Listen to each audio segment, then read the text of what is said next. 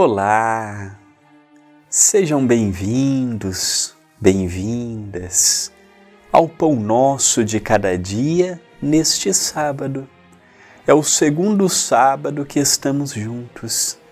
A partir da semana passada, nós começamos a estar de segunda a segunda, de domingo a domingo.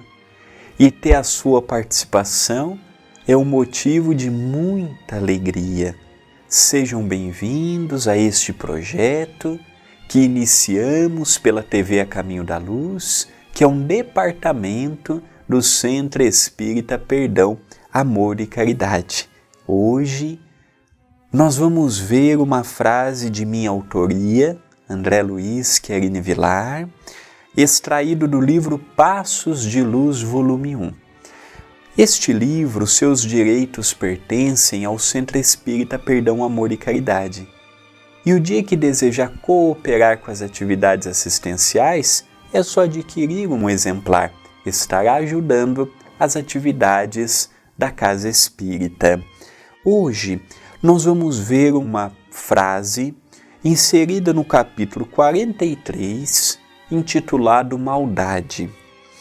Muitos corações ainda estão conservando na maldade, maquinando modos de prejudicá-lo. Nós vivemos num mundo de provas e de expiações. Não são todos os corações voltados ao amor, à bondade, à união. Vivemos numa dimensão em que a maldade ainda impera no coração de muitas criaturas, cabendo a nós diferenciarmos uma pessoa da outra. Não é para acharmos também que todas as pessoas são desonestas, desumanas, trambiqueiras. Não é para imaginarmos que todos conspiram contra a nossa pessoa, mas ao mesmo tempo não podemos ter aquela ideia ingênua de que todos são bons, de que todos são cristãos, de que todos estão aqui para nos ajudar. Não. Precisamos ter prudência, precisamos ter cautela.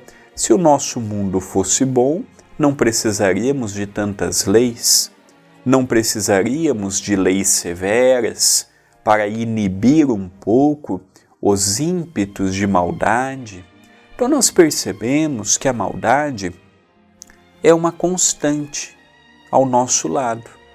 O que nós temos que nos preocupar é se também não somos um agente da maldade, um agente de passarmos na vida dos outros, gerando males, infortúnios. Eu não posso inibir a maldade do outro mas eu tenho a grande responsabilidade de inibir a minha própria maldade. É o modo invejoso de ver o semelhante, é o modo desrespeitoso de lidar com a outra pessoa, é o modo preconceituoso de falar de determinado assunto.